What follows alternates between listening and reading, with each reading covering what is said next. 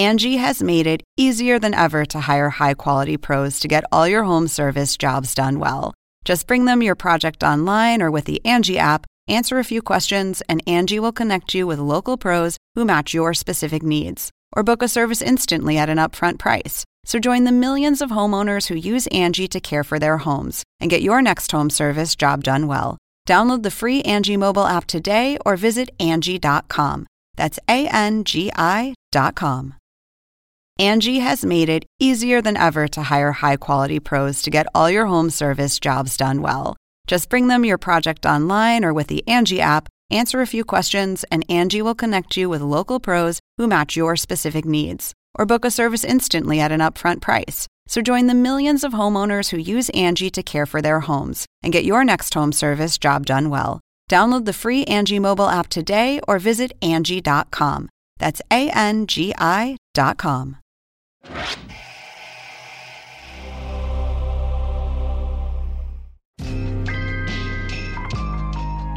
My job, at least last season, was to be in help. And so I had to find ways to do that for myself that I found very difficult and painful. And God knows I didn't want to do it anymore. And then I meet Kendall. That's when I understand what he's going through. It's Roger Bennett, and this is HBO's Succession Podcast. My guest today is the haunted hip-hop slinging, dead-eyed try-hard heir apparent to your favourite media cruise and theme park empire. A broken robot who lives to self-sabotage his own attempts to grapple for control of Waystar Royco. To grapple for control of his life, to be honest, against that manipulative, sadistic patriarch father of his. A techno Gatsby character fueled by hunger for power, betrayal and ketamine. The CEO of pain and crestfallen despair, played by a man who's known to disappear into every performance he gives and has been called an actor's actor, capable of unfurling some of the most nuanced committed work on television. He's the Theon Greyjoy of Succession, the real Walking Dead. Welcome to the pod, Jeremy Strong. That is a mighty introduction. Thank you. Jeremy, I revere you. There is a Tracy Chapman's album worth of sadness in Kendall Roy. He's a remarkable amalgam of total arrogance and total insecurity. Sees his father both as a false god and a deity he wants to worship. Is Kendall the manifestation of the most profound question every kid must answer? The extent to which they want to become the person their parents expect or actualize as an independent human being? That's the crux of the question and of the struggle, and certainly where Jesse is hanging the entire show. I went to the writer's room, which is a sort of squalid little room in Brixton, a couple of years ago before we started. The very first thing at the top of the dry erase board was this question: can you escape family? Can you escape legacy? Can you get out from underneath that shadow, or does it become the sort of pole star that is always exhibiting this sort of gravitational force and that defines your life? And for Kendall, the relationship I have with my father is the pole star and the dark star that I'm orbiting. No matter when I'm trying to get free of it, I'm still defined by opposition. In a way, it's a love story between these characters. You know, it's a sort of pathogenic relationship. It exerts this something akin to kryptonite over Kendall.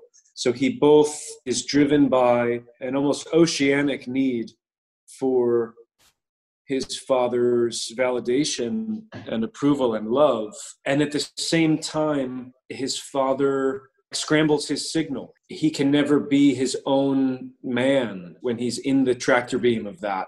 He's a titan externally, but one that can be reduced to a stuttering small child by the presence of his father, that kryptonite. You built a career with scene-stealing roles in real history epics like Selma and Lincoln, and you met Adam McKay, the executive producer of Succession, when you worked on The Big Short. I'm imagining the Brixton room occurred around them because he showed you a script. You were initially drawn to Roman, Kieran Culkin's part, but then Jesse Armstrong, the show creator, nudged you towards, and thank God he did, Kendall Roy, because I believe it took you multiple times to reread the part before it hit you. You've said, I had a blind spot because the character was in a way too close to me. Your words. There's a lot of me that's not like Kendall, but in terms of the DNA in the engine, the kind of primal needs of the character, they're quite close to the bone. I've always sort of seen myself as a character actor, and the kind of work that I'm most excited by and inspired by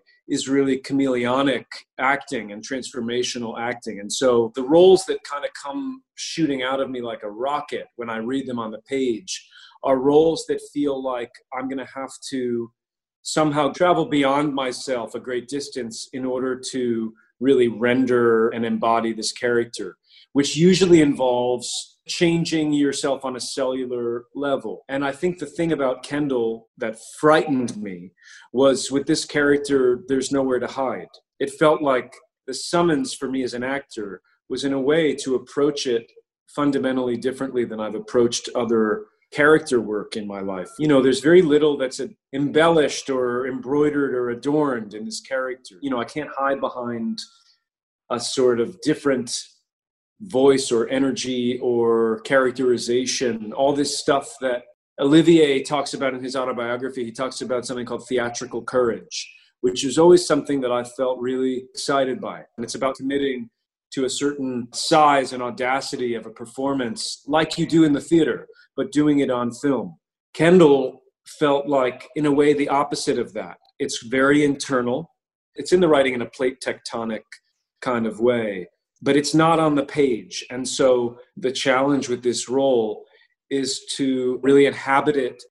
I knew that as an actor, Kendall just needed to come from the base of my spine. I needed to internalize the writing and internalize the role in as deep a way as I knew how, and then try and embody it fully. You do a massive amount of work. You prepare in a really extreme way with this role, and maybe acting should always be this. It's really just been about showing up and telling the truth.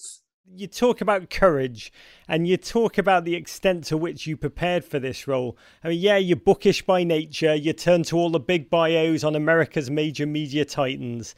But it's the details about you that I love, Jeremy. You decided Kendall, bro that he is, was really into Bruce Lee. I mean, is it true that you tried to learn Kung Fu's the Mabu Punch in 4 days off YouTube videos? I did. I tried to learn the Mabu Punch. Thank you. Wow, Roger, I'm so moved. You know, I started reading some Bruce Lee books and hanging up Bruce Lee quotes, and the writing is an outline in a sense, and your job is to really fill it in and do this really filigreed work and make it specific and make it personal. And I think you have to have a personal experience. You have to bring something of yourself, or I do at least, where you really feel like everything's on the line, you're at risk.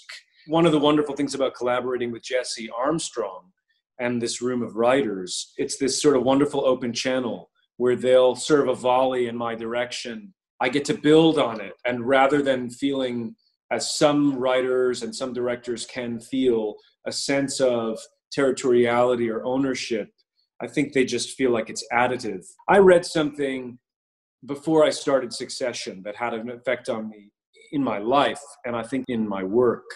And it was something that Jung had said. He said that only that which is really ourselves has the power to heal. And I don't know, it just kind of stopped me in my tracks. It's not really about acting, but in a fundamental sense, it is. The ideal for me became not acting. Don't perform at all, and only give an audience what is really yourself. Something vital and real in you collides with the scene and with the writing. I read an interview with Dustin Hoffman once, and he said that when he would read something, his two questions were, how is this character in trouble, and what do they need?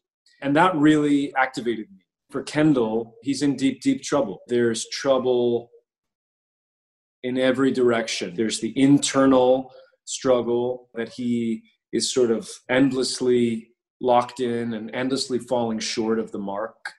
And there's the struggle for dominance in the professional arena.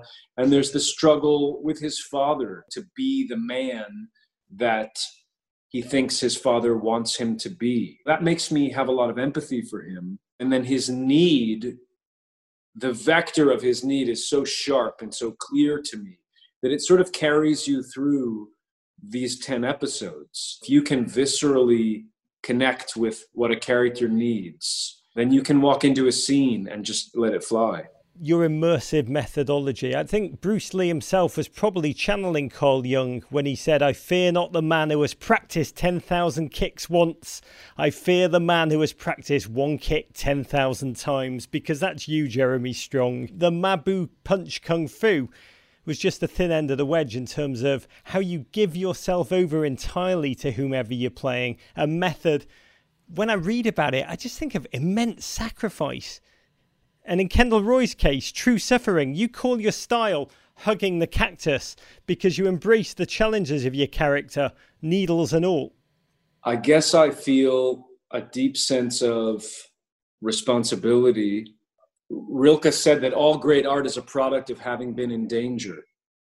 The way I understand that is, because that's my aim, is to be part of and serve something that might have the chance to be real art, which to me means have a chance to have a profound effect on a viewer, to move them, to give them a cathartic or transformational experience, or just a glimpse into what it's like for another person and their human experience.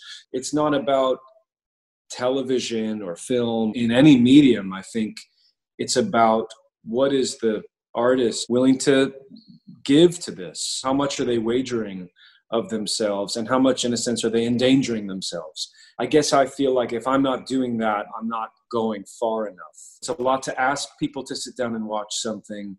And I guess I know when I see a piece of work, I can feel on some level when an actor is really committed to it, which doesn't necessarily translate into good results. God knows there are plenty of times where I leave a scene feeling like I just didn't get there. But I do think the price of admission into having the possibility of good work is sort of everything. I have to feel like I'm putting everything on this altar, and then at a certain point, you just hope that it catches fire.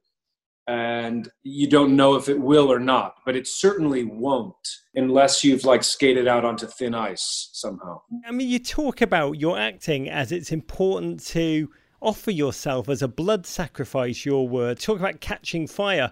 Kendall Roy is some kindling. I mean, he's a flailing, divorced, alone, drowning. He's killed a man. He's fighting his father, his siblings, a recovering addict. And you live in that mindset for months at a time. That is such a heavy place. You are risking, or at least sacrificing, your normality for us, the audience, Jeremy. Thank you, Roger. That it really means this. It's I'm affected by that. I guess I feel like that's the task of the actor. It's also the joy of the actor. Jesse and I were talking about Andre Agassi's autobiography, Open. Yes. Which is just really one of the great books. His father was a brutally hard man and, made a ball machine when Andre was a kid called the Dragon.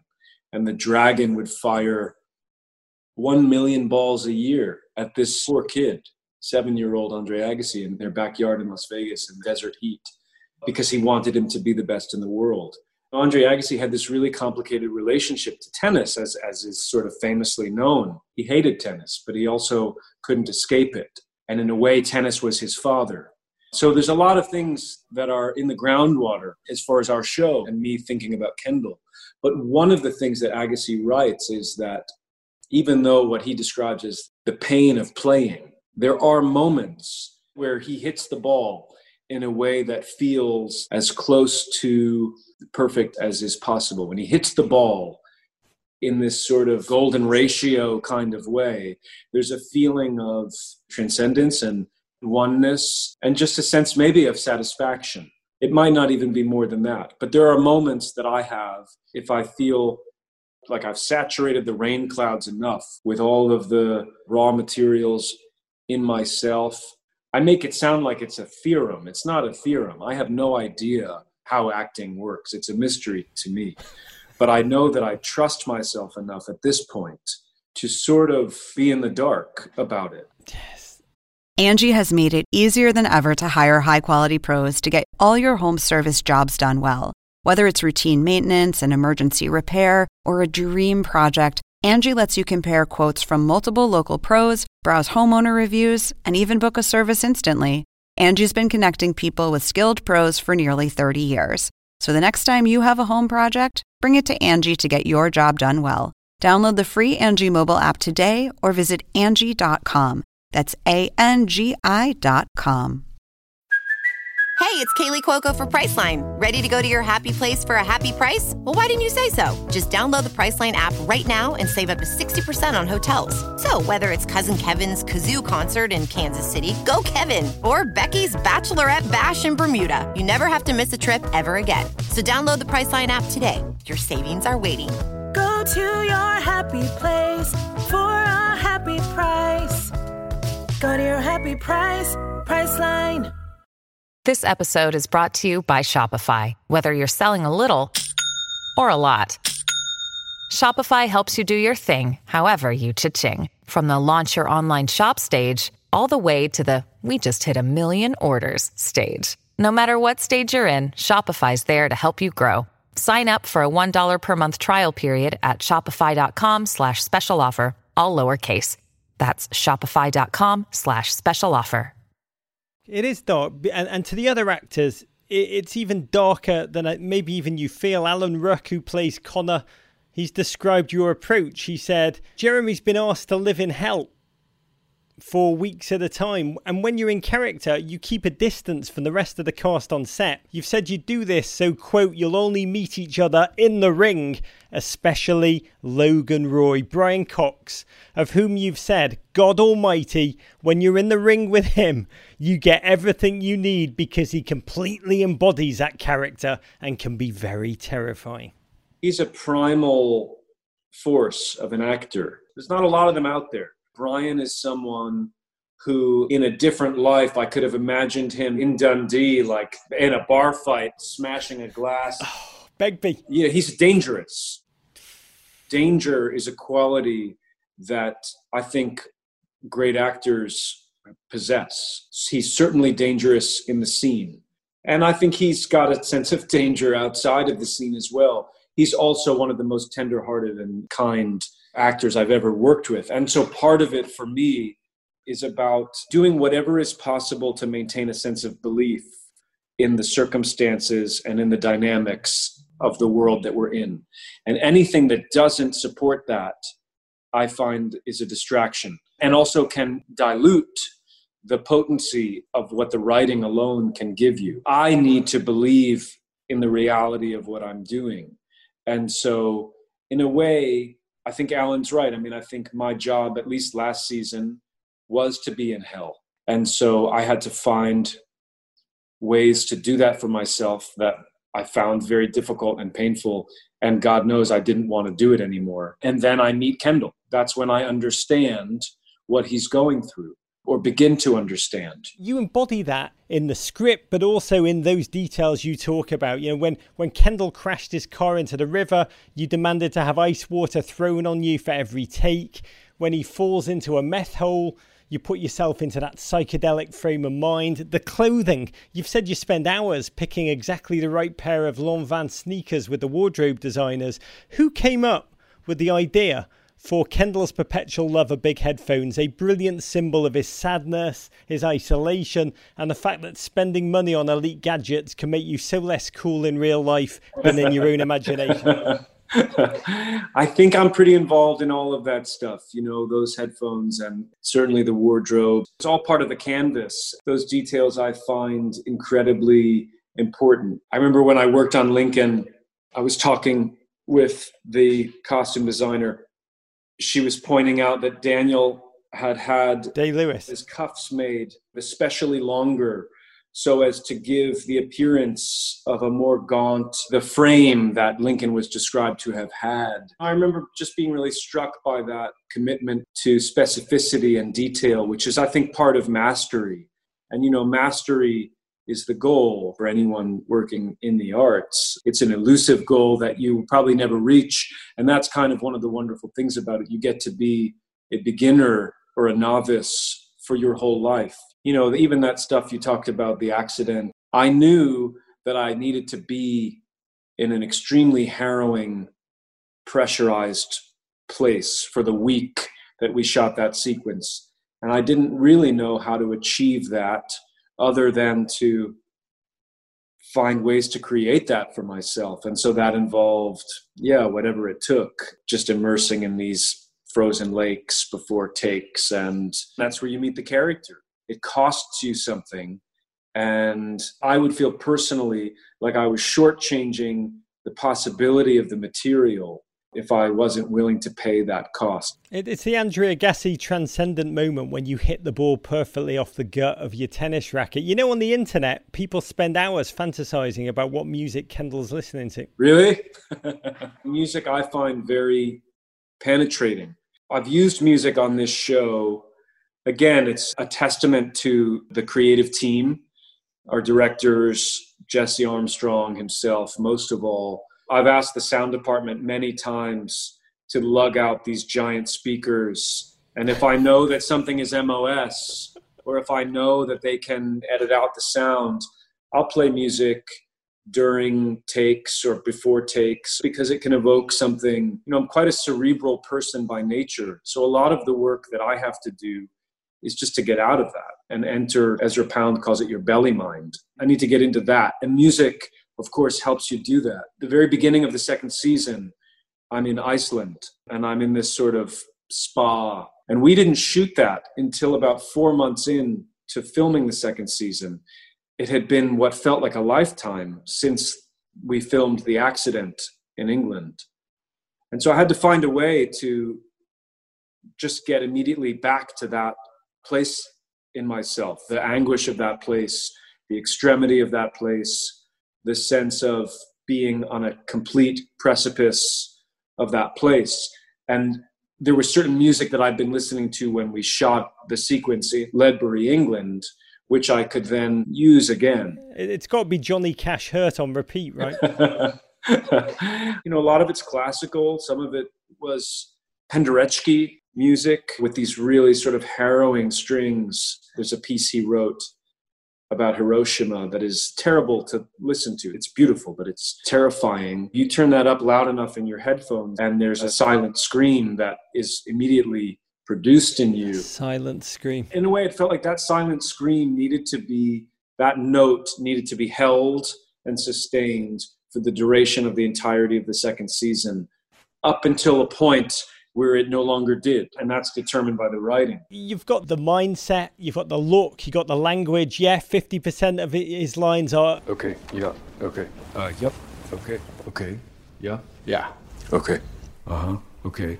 The way he calls his executives dude and describes an acquisition as the shiz. Yeah. The details, the details, the details. When you finish the series...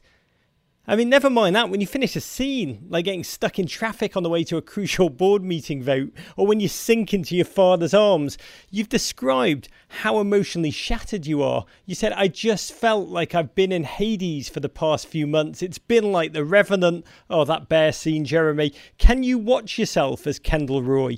Or is it too painful, like watching yourself live out trauma? The funny thing is, I don't even really see it as myself. I think the greatest joy for me is to disappear into these things. And in a sense, with this, because I've been working on it for so long, I do kind of feel like I leave myself behind and I enter into Kendall, and Kendall feels as real to me as my own self and my own life. So do your memories of playing Kendall feel as real to you as your memories of life lived as Jeremy Strong? They do, because I think I had real experiences in those scenes and I was affected by them. And it's a mixture of a lot of things. It's what Kendall's going through, but it's also what I'm, as an actor, I'm going through. My own fear, there's a lot of that. The pressure of carrying an HBO show, the pressure of being given the chance, finally, after a lifetime of working towards something like this. It's like the US Open, the French Open, the Australian Open, and Wimbledon all in one. The stakes couldn't be higher. So there is a great sense of the crucible of that, as well as what Kendall's experiencing. So there have been scenes where whatever the emotion of the scene is, there might not be any at all. There's not a lot of release in this character. He's very, very held. Again, I've been reading Agassi, so I'm thinking about it. He talks about racket tension and the way he strings his rackets. There's a real sense of that tension in playing this character. So there are times where I will walk away from a scene and just go sit in a broom closet. I have to let it out a little bit. We've all been there, Jeremy. We've all been in that broom closet. But you think about that broom closet, and to me, that's your sacrifice. For 2 seasons now, you've lived the complete inward collapse of a human being. In the show, Naomi Pierce warns Kendall that Logan, quote, only loves the broken you. The broken me, yeah. The writers, it seems, only love the broken you. When you read the scripts, are you like, pain, suffering, self-destruction, yes, this is the right trajectory for the character we've created? Or are you ever like, why are you just doing this to me? Just give me one win, man. I'm like, fuck, man. Jesse and I speak before the season.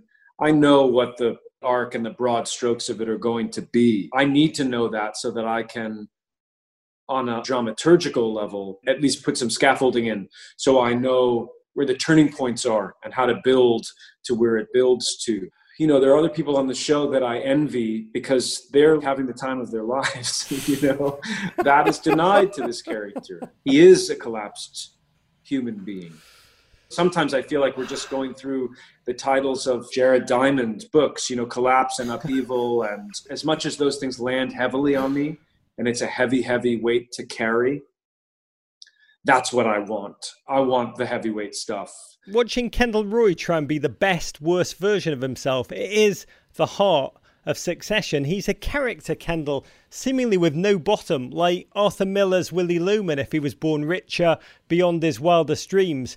One of the most gut-wrenching scenes, sadder than a Smith song, was where Logan forces Kendall to visit the parents of the waiter he'd killed. Ken shuts down, doesn't know how to function, and just goes to the sink and woefully washes out his water glass. When you play such a lost, listing, loveless human being, how do you keep the unravelling pace and paint in shades of nuance and not just become one note, a bit like sadness in Inside Out? I think it goes back to trying not to perform anything. I'm not trying to, oh, this scene, this shade of this or this gradation of that. I'm not prescribing anything. That scene, which actually brings up a lot of feeling in me when I even hear you talk about it. I was dreading doing that scene. I asked when we shot it if we could just shoot it. I didn't want to go in the house until there was a camera with me. And I didn't want to meet his parents and his uncle. You walk into that house, just the neighborhood itself, you just know what these people's lives are like. The house had a certain smell to it. There were pictures of him on the wall. For me, part of what, when I talk about risk, part of it is in a certain way of working, which is literally not allowing yourself to know what's going to happen. Not giving yourself the security of, I'm going to go in there, I'm going to sit here, I'm going to do this, I'm going to do that. Or the way I think some actors or some directors work, where you can sort of prescribe, you know, on this line, I'm going to wash a cup, or on this line, I'm going to have an emotion. I guess I just don't believe in that, and I'm not interested in that. One of my favorite painters is Francis Bacon. In this book of interviews over the course of 40 years, he said, if I have any ability as a painter, it's a direct result of my openness to accident and chance.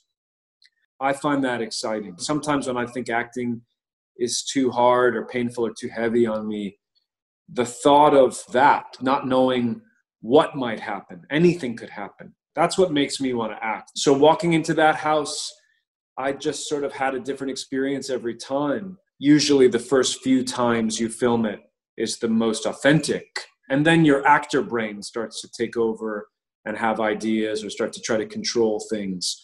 But I find that you discover a really authentic experience that brings the writing alive if you sneak it in before you start to plan or control anything. But that scene gutted me. It gutted me. Because you were living it. And one of the magical elements of Succession is that there is comedy with suffering, and suffering laced with comedy, like the Greek Mass of Talia and Melpomene. No better example of that than L to the OG. L to the OG, dude be the OG, and he playing. One day your dad nearly breaks you by forcing you to meet the parents of a man you accidentally killed. The next, you turn around and publicly perform a hip-hop tribute about just how amazing your dad is. I mean, was this a last act of desperate self-effacement to prove yourself? Or was it something that Kendall, always uncool, always trying too hard, huge Beastie Boys fanboy as he is, would have volunteered to do regardless? I think probably the latter. I think Kendall has an ability, as we all do, as I know I certainly do, to compartmentalize. I think when you've grown up in a household in which there is abuse, you come to associate and recognize forms of abuse as forms of love. They become indistinguishable. So I think that that is all a real Gordian knot for Kendall. And yet, still, he wants his father to see him. He wants his father's affection and love and approval. It's impossible to deny Kendall's bloody good. A1 ratings, 80K wine, never gonna stop, baby, fuck father time, bro. Don't get it twisted, I've been through hell, but since I stand dad, I'm alive and well. As Roman quips, he's Ken W.A., and I love this quote of yours. It's part of the high he's on, the ebullient fist-pumping energy. It's the desperation of a drowning man, not waving but drowning. But Kendall thinks he's waving. Kendall thinks he's waving. No, I thought about that. That Stevie Smith poem. And that's right. Part of the line that the show walks, and I think that I walk, although I'm not consciously thinking about this at all, but I think it walks this line between waving and drowning. The character is, I would say, always drowning on some level, and yet finds in himself a will to live and a will to power, and something sort of almost bombastic in him that makes him experience drowning as waving. He tries so hard. I would say that's the thing about Kendall that I personally relate to. He tries so hard, and, you know, he overshoots the mark. And he tries so hard with the rap. So don't try to run your mouth at the king. Just pucker up, bitch, and go kiss the ring. L to the OG. And I'm not going to lie. I tried so hard, too. You know, and I think that's where it lives. It had to. When you were up there, were you enjoying that? Was that a giddy release? Oh, yeah, absolutely. Personally, I think I felt quite foolish and like this could be the end of me. And I felt like I might just be making a giant fool of myself. But I also felt, because the character never has a release, because Kendall is not very expressive, it is very internal, and it's a very controlled place to be. So to have that release and to have that platform did feel liberating for me. You know, the show kind of does this incredible dovetailing between the absurd and the painful and the pathos of that. But I guess the thing is, as an actor, you're not thinking about that. You can't play the pathos of something. You can't play the absurdity or the pain of something. You have to play the attempt at whatever it is you're doing. So in that scene, my only job is to give my father this gift at a celebration of 50 years in his business. And so I tried to do that. I once wrote a book about bar mitzvahs of the 1980s. Amazing. And it was straight out of that. Well, yeah. It was a 13-year-old kind of Kendall thinking he was Slick Rick, having that moment that you'd always dreamed about, which led to the season 2 finale, the press conference coup de grace. Logan has told Kendall he's to be the blood sacrifice to protect Waystar Royco because... You're not a killer. You have to be a killer. That line, Kendall's the one man in the show who has quite literally killed someone. Then your character pivots, morphs from sad boy into a whistleblowing killer, launching an all-out war on his old man. Why is Kendall now ready to kill? Probably my most honest answer would be, I don't know. I obviously needed for myself for it to be very, very clear as to why and where the turns on the dial happen, exactly where they happen. And so for me, which might not be for Jesse or Mylod, our director, "You're not a killer" is something that my dad said to me in the pilot episode. He said something tantamount to that. You know, sometimes it is a big dick competition, and that I'm not ready. I'm not up for it. You know, I'm not alpha enough. I don't know how to dominate. I know that he thinks that about me. It doesn't mean that it doesn't grate me to hear him say that again. It did. But for me, there was some further element that in the early drafts was absent. And so Jesse and I had a lot of exchange about this. I felt like we had a bullet and a firing pin, but we needed a hammer. To me, the hammer had to do with something my father says when he ties no real person involved to the boy. At this point, I do think I deserve it. I think I am very much planning to be the blood sacrifice as an act of penitence and atonement for my crimes. I think that I deserve to take the fall. And then my father slips in this one comment about this boy who I didn't really know, but who I don't live a day without feeling immense sorrow for what I did. And my father says, "No real person involved." He's denied ever saying NRPI. And then in that scene, he very casually, when I say I deserve it, and my father says, "No real person involved." And that, to me, is where something changed. You've compared this transformational moment to the scene from The Godfather where Michael Corleone sees his bride's car blown up in Sicily.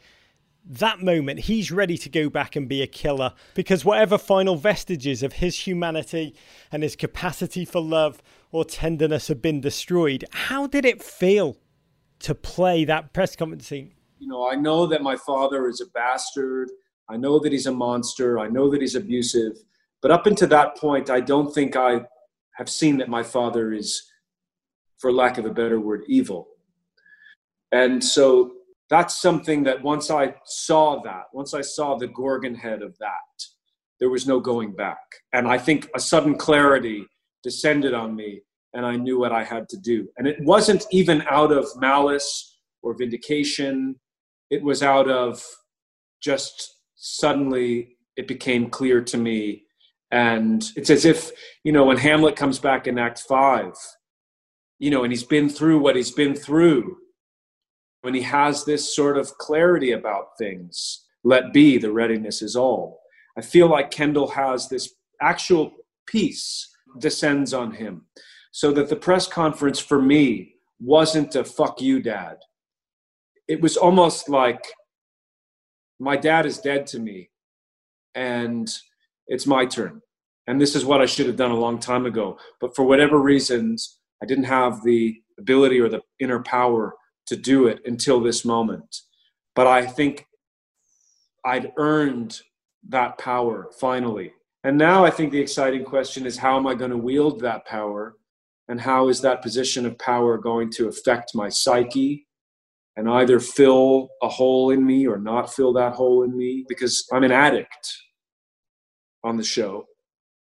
And I think my ambition has become a form of that, a substitute for using, and a sort of addiction to power.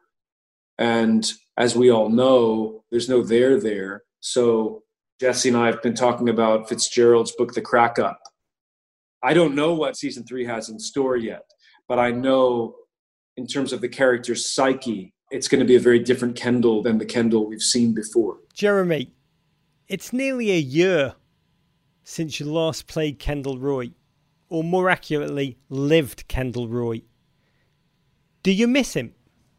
Yeah, I do. I'll say that I do. I miss the way he makes me feel, which is a crazy thing to say. But I also miss the expansiveness and the freedom that one feels when you're working I miss the drug of acting, and the compulsion and obsession with acting is because it's a place where you can be free. That Agassi hitting the ball perfectly, for me, it's moments where I am actually free of myself. You feel like you lose time. You reach a place of freedom that you don't normally experience in your normal life, or I do. I miss, in a way, the clarity of this character and of his struggle. Obviously, we're all going through this time where we're sort of navigating without any orientation equipment, and I find myself in the middle of something that I don't understand, which is actually quite like playing Kendall. So maybe I'm not too far from him after all. And at the same time, those memories, those experiences are in me. They're not a facsimile of experiences. They were real experiences. So it's not like it's gone anywhere. I know that I'll be able to suit up again. Last question for you, Jeremy Strong. If you met Kendall Roy, and you are clearly deeply empathetic, you also clearly have a black belt in psychology, what would you say to him? What would your life advice be, your wisdom? I think I would say it's not your fault. I think it's from Winter's Tale. He says, a lack, our frailty is the cause, not we. For such as we are made, if such we be. I think these kids walk around carrying this sense that something's wrong with them, and they're trying so hard to do whatever they think they need to do to right themselves. If I'd met Kendall, I think I wish that I could give him some kind of salve to that turmoil. I want to give him a hug, you know?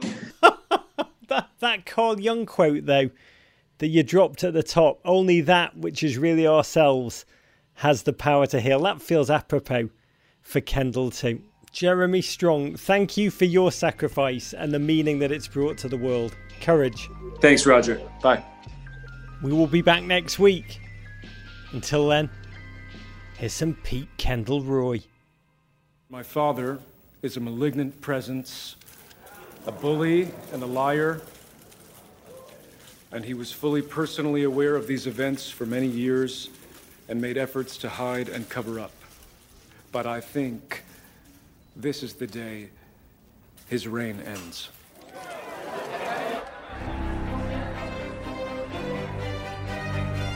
I'll be providing the documents and can answer any questions you may have in the coming days. Thank you very much. Hacks is coming back, and so is the official Hacks podcast. With us, your hosts. I'm Paul W. Downs. I'm Jen Statsky. And I'm Lucia Aniello. We're the creators and showrunners. Each week on the podcast, we'll break down the new episodes. We'll also have special guests, cast and crew from the show, like Hannah Einbinder and Gene Smart. Hacks Season 3 is available to stream now on Max. Be sure to listen wherever you get your podcasts or listen directly on Max.